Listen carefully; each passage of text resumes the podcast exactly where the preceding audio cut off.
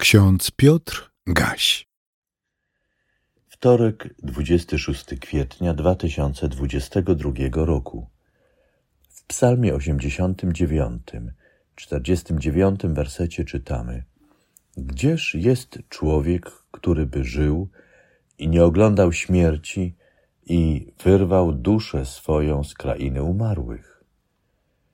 W liście do Rzymian w 6 rozdziale, 23 wersecie czytamy: Zapłatą za grzech jest śmierć, lecz darem łaski Bożej jest żywot wieczny w Chrystusie Jezusie, Panu naszym.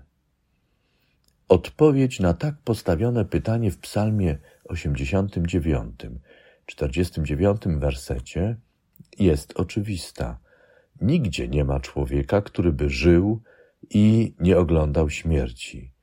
I nie ma człowieka, który by wyrwał swoją duszę z krainy umarłych, czyli nastąpiła w jego przypadku śmierć biologiczna i sam z siebie ożył. Narodziny i śmierć są immanentnymi cechami istnienia człowieka. To oczywiste, chociaż niekoniecznie precyzyjne. Im więcej wiemy o istnieniu człowieka, tym silniej spieramy się o życie człowieka przed jego narodzinami, o początek istnienia człowieka.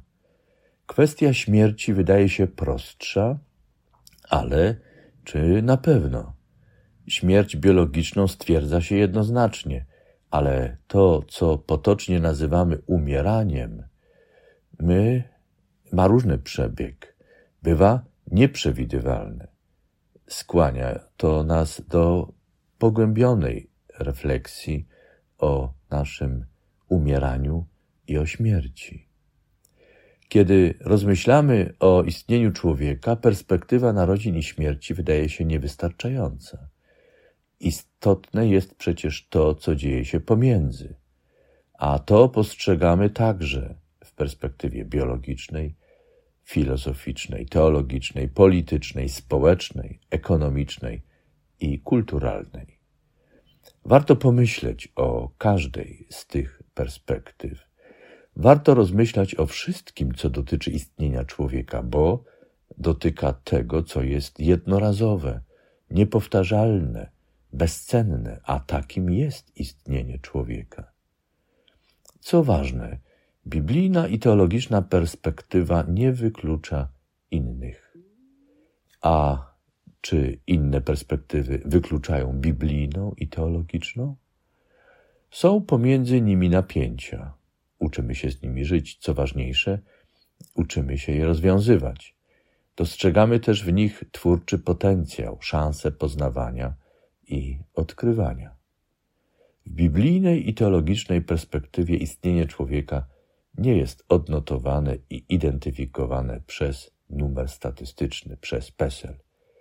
W biblijnej i teologicznej perspektywie Bóg zna człowieka po imieniu, a to w biblijnym języku znaczy, że Bóg wchodzi w relację z człowiekiem i czuje się za niego odpowiedzialny. Bóg nie wypiera się człowieka, nie traktuje go jako przypadkowy, niepotrzebny byt, który co najwyżej łaskawie toleruje. Człowiek jest częścią dzieła Boga, częścią Jego stworzenia. Ma swój plan co do każdego człowieka i pragnie, aby człowiek pytał o ten plan. Chciał go poznawać, odkrywać, a potem decydował się na realizowanie Bożych pomysłów. Pan stosuje różne metody pracy z człowiekiem i dla człowieka. Dalej czytamy w natchnionych pismach, że w więzi pomiędzy Bogiem a człowiekiem pojawiło się pęknięcie, które zostało określone w Biblii różnymi pojęciami. My najczęściej używamy syntetycznego określenia grzech. To pęknięcie stało się przepaścią pomiędzy Bogiem a człowiekiem. Jak przypomniał Paweł Apostoł, skutkiem grzechu jest śmierć, która należy do naszego życia w różnych wymiarach. Czy to już koniec przekazu natchnionych pism? Nie.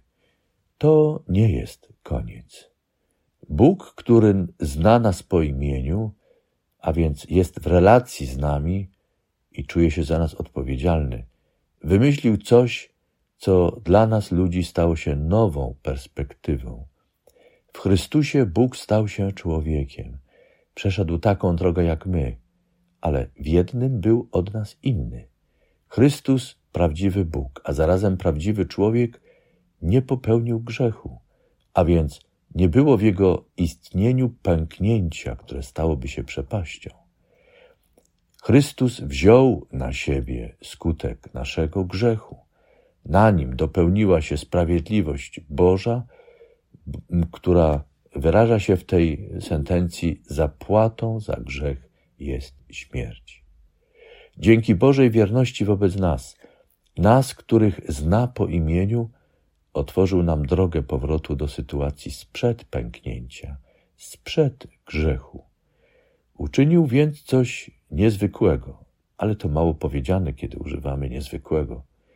Bóg wyprowadził człowieka ze śmierci, wyrwał jego duszę z krainy umarłych, sprawił to, co jest dla człowieka niemożliwe. Bóg przez Chrystusa i dla Chrystusa to, co niemożliwe, uczynił dostępnym. To jego dar, to jego łaska, to nowa perspektywa dla człowieka, aby rozmyślał w tej perspektywie o narodzinach oraz śmierci i tym, co jest pomiędzy. Przyjęcie daru Boga jest krokiem w kierunku poznawania Jego planu. Prowadzi do rozpoznawania dróg Pana. Pójście przez życie drogą Pana czyni nas Jego sługami i służebnicami, a Chrystus powiedział, że pójście drogą Pana czyni nas Jego przyjaciółmi i przyjaciółmi Boga. To znaczy, że w ten sposób nasza więź z Bogiem staje się żywa, dynamiczna, pełna serdeczności, pełna ciepła. Bóg, nasz przyjaciel, nadal nas słucha i nam towarzyszy. My wreszcie słuchamy Boga. Boga, który jest naszym przyjacielem. Czy to już wszystko? Czy nasza przyjaźń jest zawsze modelowa, bez zarzutu? Nie ma zgrzytów? Czy zdarza się, że nasza przyjaźń z Bogiem zmienia się w szorstką? Nie mam zamiaru odpowiadać za kogoś. Mogę jedynie odpowiedzieć za siebie. Nie jestem na waszym miejscu. Natomiast wolno każdej i każdemu z nas rozmawiać z Bogiem, naszym przyjacielem. Dosłownie wolno nam rozmawiać o wszystkim. Ważne jest to, abyśmy mówili, ale też byli gotowi słuchać.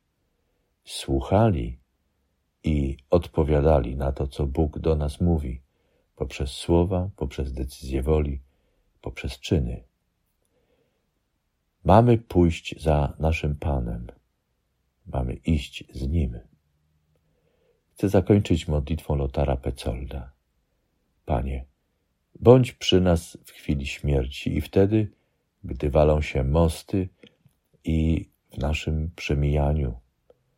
Panie, nie milcz, gdy my musimy milczeć.